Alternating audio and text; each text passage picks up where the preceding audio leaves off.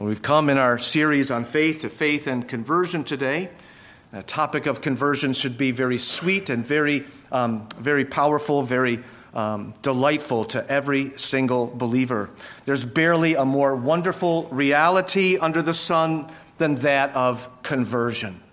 When you hear of somebody being saved, somebody turning to Christ, somebody leaving their old way behind and turning to the Lamb of God what happens at conversion? A soul becomes alive that was dead. Once lost, that one is now found. Under the wrath and curse of God, the soul is now standing completely forgiven and completely righteous, where before they were facing condemnation. The alienated, the enemy of God, are made nothing short of sons and daughters and welcomed in. It is a radical, it is a glorious change all of it, all of that, to the glory of the triune God. I remember on the night in which I was saved, um, John and Mike and I drove from John's house, went down to the river just to hang out and to talk.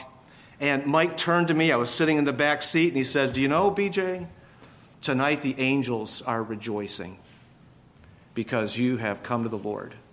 And I was like, What? What are you talking about? But that's true. It is faith, precious faith, as we have seen, which stands out as the means. And when people turn in, in, from their unbelief to faith in Christ, there are great things that take place. Are you born again? Well, with regeneration comes faith. Are you pardoned of all your sins? Again, faith is pivotal. With faith comes justification and with acceptance as righteous before the Lord, you are not just made servants of God, but you are adopted. Um, and then, furthermore, not only are you children, but you have a new life set before you. It's almost as if the full prism of Hebrews 11:6 shines forth in conversion. Without faith, it's impossible to please him, but with faith, you are all pleasing unto God. It's changed like that from night to day in every direction. Faith as the key to the door of heaven, as we saw last Sunday, is presented to us beneath another fantastic word in, what is exclusively, we can say, Christian. And that word is grace. Faith is so important because grace is so huge. Grace is like a sun that is mounted into its place at high noon. Grace began to dawn at the very outset of time in Genesis chapter 3 as man fell into darkness. Even then, grace began to shine, as it were, like a ray peeking up over the horizon. That ray continued to shine over the horizon of the Old Testament. But now, in New Covenant days, that grace and truth the full revelation of these gospel realities have come in the hands of the Savior. The Son of God, made flesh, brings these glories shining brightly, simply, powerfully to faith. That's the glorious message of the New Testament. It is given to even the chief of sinners. Do you understand what grace means? Do you understand the importance of faith? As an old Southern Presbyterian wrote, we believe it was grace that provided a Savior, that it was grace that paid the price of our redemption. It is grace that begins, carries on, and finishes the sinner's salvation, so that salvation from its original and from its first ray of heavenly light, which dawns upon the sinner on earth, until a crown of glory is put upon his head in heaven, is all grace, pure, unmixed grace. Do you believe that? Have you grasped that? Because it is grace and grace alone, sola gratia, it must be, therefore, faith alone, sola fide. We find in the New Testament, especially, faith opposed to works, because grace is opposed to your merit. There is in the marrow of our bones this idea that we're good enough, that we can be acceptable to God in and of ourselves. But the gospel of grace says it's not something you do, it's something that is done and provided for you fully so. Faith is opposed to works. It speaks of grace, which is opposed to your merit. Grace says it is all of God. Works says it is all of man. Ephesians 2 8 and 9. For by grace you've been saved through faith, that not of yourselves, it's the gift of God, and not of works, lest any man should boast. And evangelicalism sees that. Our gospel brothers and sisters across the board have some grasp of that, and yet somehow faith is then made into an act entirely of man. It's this idea of free will that is oftentimes preached from evangelical pulpits. This idea listen, I chose the Lord. And if you had asked me days or weeks after my conversion if it was up to me, I say, yeah, it was up to me. I chose the Lord. But what are we leaving out from that picture? It's because the Lord first chose me. Just like when we say, I love the Lord. Well, I love the Lord because the Lord first loved me. Is faith to be seen in this free will kind of way? Is it a sheer act of man? Well, thankfully, even modern Arminian theology acknowledges something of God's help to them. But let us look today at what surrounds then this act of saving faith in conversion. This key of faith, as we saw last week, all part of this precious faith, which is our series. And our first point that we want to make here is that faith, your coming to the Lord, your conversion by trusting in the Lord Jesus Christ, is entirely a gift. It's all of grace. Faith is a gift. Faith is of grace, beginning to end. Faith is indeed an act that you and I have done as believers. It's not a work of man, but it is an act that you have committed if, if, you're, a, if you're a Christian. But it's not something that is of yourself. You're off track if you begin saying that it was something in me that made me choose this way. Understand something about the will when we're talking about free will. The will is a part of our psyche, it's a part of who and what we are as, as human beings. Man's will functions ultimately as a slave to the heart. How you think, how you feel, your, um, your um, uh, convictions of life, your will follows in line like a like a car behind the, the engine of a train. Man, if, if your heart is good, your will's going to follow in the same way. If your heart is bad, your will's going to follow in the same direction as well.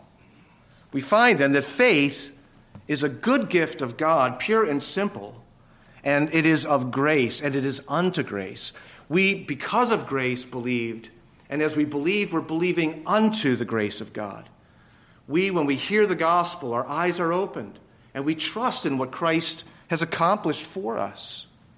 You believed because and only because God opened your heart, God opened your mind, God opened your eyes and your ears.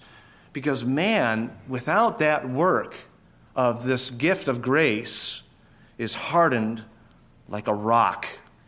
That's our natural condition.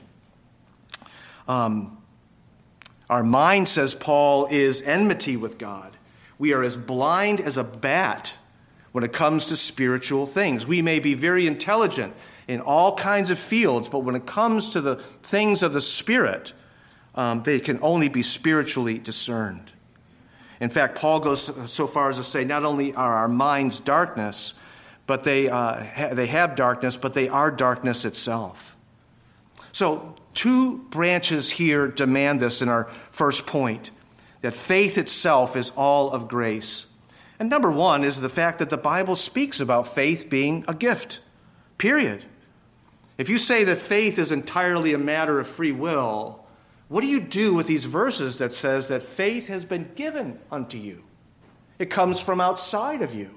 It's not just something that you conjure up with your own free will internally but rather it is uh, all of the Lord, and he should have all the glory. Listen to these verses. Acts chapter 13, verse 48 says that as many as were appointed to eternal life believed. Because they were appointed, because they were predestined, they were brought to faith.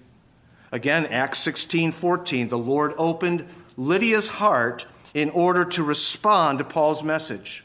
Here's the message going forth, a powerful message of salvation, but unless the Lord opens the heart and gives faith to believe, we won't believe. Likewise, chapter 18, verse 27 of Acts those who had believed through grace, it's grace that leads into faith. And then Philippians 1, verse 29 To you it has been given on behalf of Christ to believe, to trust. So we see then in Ephesians chapter 2, 8 through 10, it's all a gift. It's not of works. It's not something that was uniquely special about you, that, that you merited, or you were lucky, or you uh, chose this way. It's God who gives this life to you, and it's God who gives faith to receive it. One theologian says that faith is a composite act. It's an action that is on the soul and an action that then is of the soul. As God gives grace, He opens our hearts and we embrace the offer of Christ set before us. But it is a gift, to be sure, apart from which you would not have believed. It's a gift of the triune God. God gives this. God the Father gives this gift from His love to you. You believe because God loved you with an everlasting love. You believe because the Son of God gave this gift to you, the one who paid for your sins upon the cross and to take your sins away. And it's a gift of the Holy Spirit who quickens you to life and to faith. And this leads to the second branch here in this first point that we understand that there can be no living faith that arises from a dead heart. That really is the, is the death knell to free will. How can a heart that is dead in trespasses and sins do something so spiritual as trusting savingly upon the Lord Jesus? That's the problem. The heart of man, natural man, is not neutral to the gospel, uh, but rather we are adverse to it. Uh, so, life, a change, must take place so that the soil would go from, from being bad to being good and to receive that seed. And so, we learn in the Bible that regeneration, being born again, precedes faith. The heart is taken out of stone and a new heart placed in. We were those dead bones in Ezekiel 37 until the power of the Spirit came and gave life where death reigned. A new heart comes into us. Not it doesn't come chronologically. It's not like God puts a new heart in somebody and they're regenerate and they're not believing in Christ for say hours or days. No, it happens simultaneously. It's a logical priority. The Spirit comes in and gives life, and in that life, in that new heart, are faith and repentance. And so that is always happening. Regeneration and conversion are happening under the giving of the Word of God. It's as the Word of God is being heard, whether it's being preached or taught or witnessed to, that the Spirit then takes that heart of stone out and puts this heart of flesh in, a living heart, a responsive heart, and one which trusts in the Lord. So they, um, they happen simultaneously. That's what we hear in John chapter 1. We're made children of God, it says here, to as many as received him, to many as many who, who believed into his name, we have the right to become children of God. Who were born? The being born again, not of our own wills, but of God, it proceeds. It is, has the um, ascendancy there. We are not made children of God um, uh, independently according to our own will. It says there's three nots here, not according to this will or that will, not according who are born out of blood or the will of the flesh, nor the will of man. Not free will, but of God's will. So this new heart is implanted. It has, we can say, the windows of faith and repentance, a software already uploaded in it. Living faith comes from a dead heart when pigs fly. You can't believe upon the Lord until God changes you internally. We use the image of throwing a life ring, a, a, life preserver to somebody who's drowning, a dying man. That's the gospel. Not really. Because sinners are not dying, Sinners are already drowned. Sinners cannot reach out and lay hold of themselves upon these things. But our gospel, the biblical gospel, by the Spirit, is a life preserver that goes to them and grabs them and gives them life and brings them back out of the depths of their sins. The gospel resuscitates those who are lost in their trespasses. It gives faith, it gives awakening. Look at your Bibles. Look at the powerful words that the Holy Spirit has chosen to describe this great change. Um, it doesn't speak of man as being a little sick and needing a gospel aspirin. It doesn't speak of us being a little off in our thinking. And if we just had a little bit better education, then man would be perfected. It uses words like renewal, a new creature in Christ, a recreation. The word regeneration is literally palingenesis, to be genesis again, to be made again. It is uh, being born again, it's being quickened a spiritual resurrection. So the picture is that you are a new creation you were not before. You are born again. How much did you have to do? How much did Genevieve con, uh, contribute to her birth?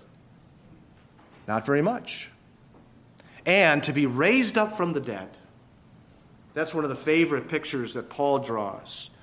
Sin is so serious, it has drowned us in the kingdom of darkness. And now God shines and calls us out of that darkness into his marvelous light.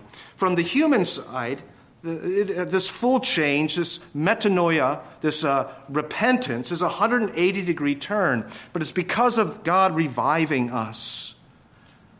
It's a repristination of man. We are rebegotten by incorruptible seed by means of the word of the living and eternal God, which is absolutely indispensable. So, this first point, do you recognize the wonders of this miraculous change? We sing, Amazing Grace, how sweet the sound that saved a wretch like me. I once was lost, but now am found, was blind, but now I see. Remember one of my professors in college said if that hymn were written today, it would be something along the line of I once was, I once was uh, I once was nearsighted, and then I got glasses. And that's not the picture at all. Look at all that Jesus did in his, in his ministry. Look at the miracles that he did. All the miracles that Christ did were crying out to the world this is your condition. When he took the, the, the man who was lame, his friends let down through the roof, laid them up, and said, Your sins are forgiven you. He's talking about mankind being laid low. We don't even have the strength to sit up towards God. And he says, Rise up and walk. That's what the gospel does to those who are in the dust, the dust of their sins. What about him coming and giving uh, life uh, to the dead? He raised Lazarus and others. He gave sight to the blind. He gave ears to those who could not hear. All of these speak about um, what Jesus would do by grace and giving life through faith. The city of Mansoul was in a lost and miserable estate, but the gospel takes the city back. Jesus comes to her rescue. We sing in the words of Mr. Wesley Jesus, the name that charms our fears, that bids our sorrows cease. Tis music in the sinner's ears, tis life and health and peace. It breaks the power of reigning sin, it sets the prisoner free. His blood can make the foulest clean, his blood availed for me. He speaks, and listening to his voice, new life the dead receive. The mournful, broken hearts rejoice, the humble poor believe. Hear him, ye deaf, his praise, you dumb. Your loosened tongues employ. Ye blind, behold, your Savior come, and leap, ye lame, for joy. Our gospel today, sadly, is almost a gospel that is aimed at those who we think are likely to believe. It doesn't reach the filthiest the neediest. It doesn't reach those that George Whitefield first began to preach when he stepped outdoors to those miners coming out of the depths of the earth, and he preached to them, Blessed are the poor in spirit, and had such an effect upon them, you could see the gutters from their tears running down their cheeks. We have a gospel that changes the world, a gospel that changes lives, changes families, changes cultures. Indeed, oh, for a thousand tongues to sing for that gospel.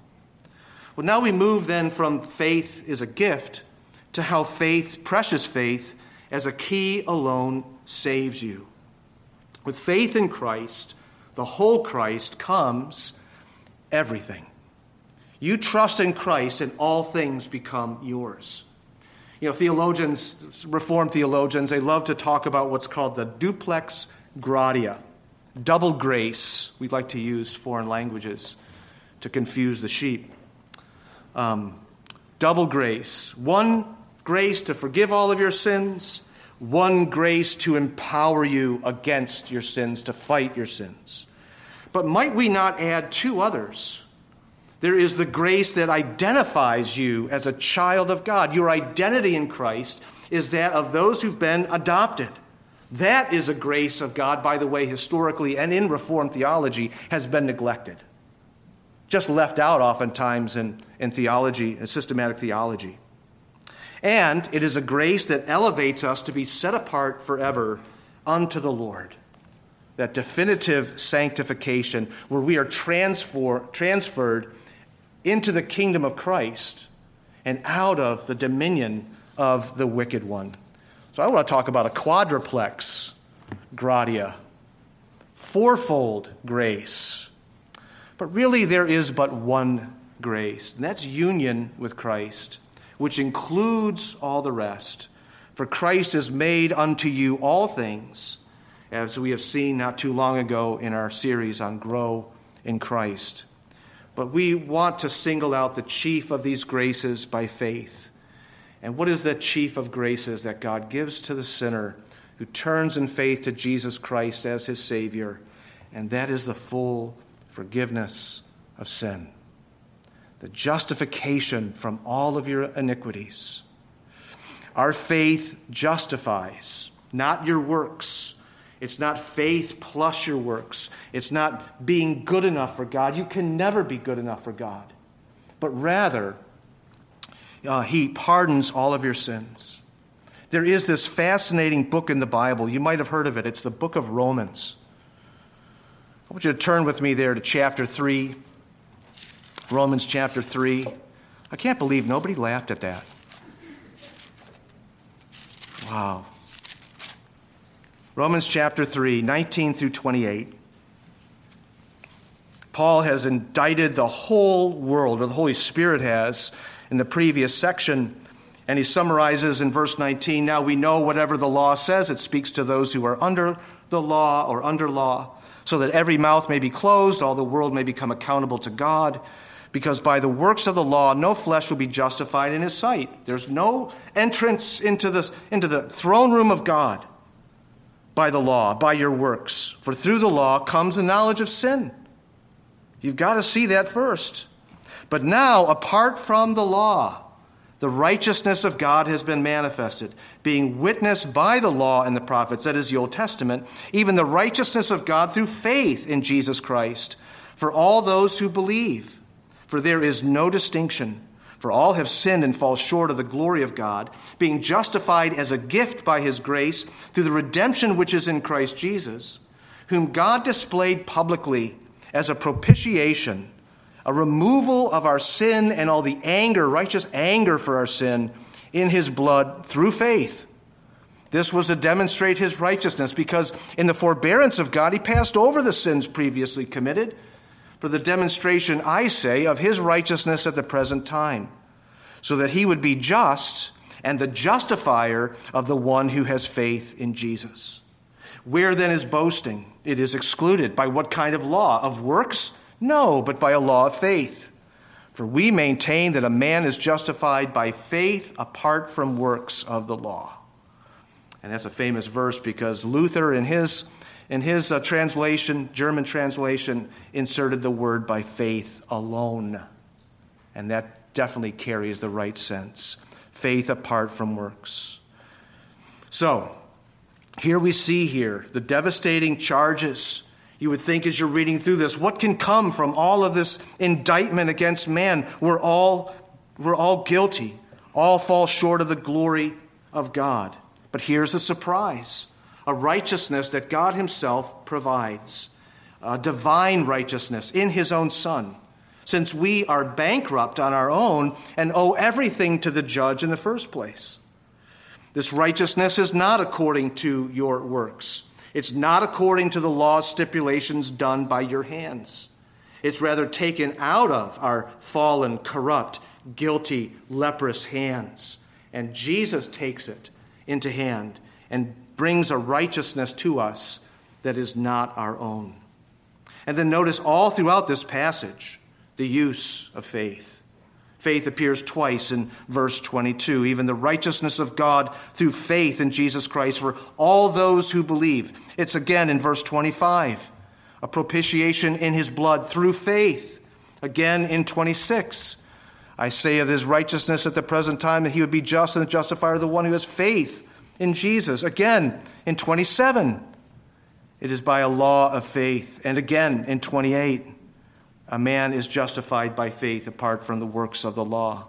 And continues on in verse 30 as well as verse 31.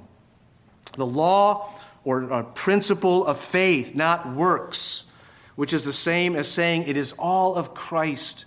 It is all of grace. It is not of works, which is the same as saying it is, it is uh, all from the Lord, you see. So Ferguson writes, he says, faith has no constructive energy, it is complete reliance upon another. It is Christ directed, not self directed, and Christ reliant, not self reliant. So if you hear the preacher saying, have faith, it's not saying have faith in yourself, have faith in Christ. It involves the abandoning and not the congratulating of self. Faith draws everything from Christ and contributes nothing to Him. Faith is simply a shorthand description of abandoning oneself trustingly to Christ, whom God has made our righteousness. So there is this transaction then that takes place. As you believe upon Christ, there is a double transaction of justification. Our sins are imputed to Christ as the sin bearer. Our sins, as we heard earlier in the service in Psalm 32, they're not imputed to us. To whom are they imputed then? To the Lord Jesus, the Lamb of God who takes away the sins of the world. Think of that. The all righteous, all just God does not hold you accountable for your guilt because another has put it to his account. That's an amazing thing. God, who is infinitely righteous, finds a way to look upon you, the unrighteous, as righteous, only for the sake of his righteous Son. He no longer charges you with your mountain of guilt. The chief of sinners goes free, and not by a slip of the law, not by a clerical error, but by a full satisfaction that has been made uh, for God's righteous wrath. Think of it. All of your sins are cast from you legally, as far as the east is from the west, and buried in the depths of the sea. I cast them behind my back, says the Lord. And God will not unearth them again. God will not bring them back up and give them a resurrection and bring them into the court of law. Isaiah 43 25, I, even I, am he who blots out your transgressions for my own sake, and I will not remember your sins. Come now, let us reason together, says the Lord. Though your sins are blood red scarlet, they shall be as white as snow. Though they're red like crimson, they shall be as wool. In fact, not only will God not unearth them and recharge you with them, he would be unrighteous to do so. And God can never be unrighteous, you see. His justice is satisfied. His justice, in other words, because of what Christ has done, is now for you. It's not like God is kind of divided. He's got these attributes that are against you and these other attributes that are for you, like love and goodness and grace. And here's justice and holiness, and they're frowning over you and they're fighting it out. And boy, you're standing in the middle hoping it'll work out. That's some tennis match to watch. No, God's entire being is reconciled because Christ has paid the full price. Augustus Toplady put it so well in one of his songs. He said, From whence this fear and unbelief? Since God my Father put to grief his spotless Son for me, can he, the righteous judge of men, condemn me for the debt of sin, which, Lord, was charged on thee? Complete atonement thou hast made, and to the utmost penny paid, whatever thy people owed. How then can wrath on me take place, if sheltered in thy righteousness and sprinkled with thy blood? If thou hast my discharge, my, my charge procured, and freely in my place endured, the whole of wrath divine, payment God will not twice demand. First at my bleeding surety's hand, and then again at mine. This is why either you're going to pay for your sins if you don't believe, or you believe upon Christ and He pays for it. I don't know about you, but that seems like a sweetheart deal. How anybody can look at that and go, "Oh yeah, I'm gonna. I'd like to pay for my. I think I'd like to stand before an all-holy God and give an account for myself, and have to have to try to make it in by my goodness." Or you accept the righteousness of God in His very own Son, provided for this very reason. He closes, Turn then, my soul, unto thy rest. The merits of thy great high priest speak peace and liberty. Trust in his efficacious blood, nor fear thy banishment from God, since Jesus died for thee. And on your deathbed, that's what the Christian is going to say. What is your hope of eternal life? Jesus died for me. Jesus has paid the price. Now, that is glorious, isn't it? All of your sins are lifted. The sinner is at the hangman's noose. He's on the wall before the firing squad. Here comes a pardon from the highest Lord and Judge. Who would not take it? But this is not all of the, of the gospel regarding justification. Not only does Jesus take your sins upon himself and die for you, but he rises to give you then a righteousness which is complete. Not only taking away your bad record, your criminal record, but you were given a perfect record, if you will, a robe of His righteousness for you to go to court in. And this is the only robe, by the way, that should be worn in the church.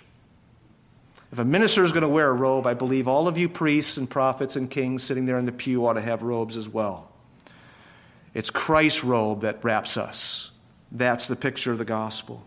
Christ's active righteousness is imputed to the believer. His obedience is greater than all of Adam's disobedience, says Romans chapter 5.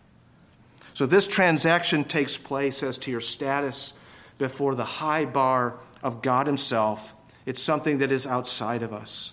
We are still in this life ungodly, but God justifies the ungodly who trust once and for all in Christ as their Savior. Now, what are the fruits of this? What are the fruits of this precious faith? Well, assurance. Romans 5 and verse 1. Therefore, being justified by faith, we have peace with God through our Lord Jesus Christ. You will never find true peace until you find it and keep it in this that Christ takes all your sins upon himself and bestows all his righteousness upon you. Martin Luther. Assurance. You should walk in that robe every day. Freedom comes. John chapter 8 the slave does not remain in the house forever, the son does remain forever. So if the son makes you free, you will be free indeed. And Paul catches it in Galatians chapter 5. It was for freedom that Christ set us free. Therefore, keep standing firm and do not be subject again to the yoke of slavery. And then, thirdly, obedience assurance, freedom, obedience. Faith is the alone instrument of justification, yet it does not remain alone in the person justified, but is always accompanied then with these other saving graces. It is no dead faith, but rather one that works through love, which we'll pick up, Lord willing, next time. Sola fide is not incompatible with good works, it's just incompatible with good works that become your Savior. It is the fruit of faith and not the ground for your justification. Um, so, as many as received him, he gave the right to become children of God. To those who believe, God gives. I just want to close here.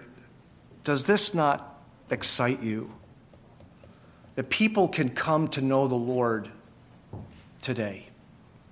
That you could share the gospel with somebody this afternoon or this evening or sometime this week, and they will no longer be marching towards judgment and hell and they will be turned around. Does that, that should excite us, shouldn't it? It should thrill us, we who've been snatched from the fire ourselves. Today could be your spiritual birthday. Today you could be taken out of the hands of the wicked one who's deceiving you in your unbelief and bring you into the kingdom of love and of God's own Son. Today you could become a new creature and begin tasting the full redemption that's coming when the creation is released from its bondage. You could have all of your sins taken away from you today and be freed and be made alive and be pardoned of all of your iniquities and become a child of God this very minute. And so become an heir of God and a brother or sister to Jesus, your elder brother. You could have hope today. You could have life for death, joy for sorrow, peace for turmoil, covenant blessing for unending cursing. This should excite you. What you could, that you could be the voice and the hand of the Lord reaching one who is perishing. I said in the beginning, angels rejoice at one soul who turns. Should we not join in that rejoicing? Heaven rings at the news of one soul saved. Do you rejoice in those things? Daniel says, Those who are wise shall shine like the brightness of the firmament, and those who turn many to righteousness like the stars forever and ever. He who turns a sinner from the error of his way will save a soul from death and cover a multitude of sins. What great good happens when one soul turns to the Lord? Be serious. Take these things to heart. Tis not for man to trifle. Life is brief, and sin is here. Our age is but the falling of a leaf, a dropping tear. We have no time to sport away the hours. All must be earnest in a world like ours. Not many lives, but only one have we. One, only one. How sacred should that one life ever be, that narrow span day after day filled up with blessed toil, hour after hour still bringing in new spoil. Our Father, we pray that you would uh, fill our hearts with the joy of reaching the lost, you who have reached us, you great shepherd of the sheep, you great sower of the seed, you who call your Lazaruses out of the tomb and give eyes to the, the blind and ears to the deaf and new hearts to those dead in trespasses and sins. How we thank you, Lord, for the wonderful news, the heaven rejoicing news that sinners can and will be pardoned, that Jesus has a full tally, a great host which cannot be numbered from every uh, corner of the earth. Help us, Lord, to enter into that harvest. These harvest days are before us. Help us, we pray, to be effective tools in your hand. We ask, Lord, the, your grace to be upon us and to increase our faith and to bless your church to expand her, to strengthen her stakes and lengthen her cords, we pray. Christ's name, amen.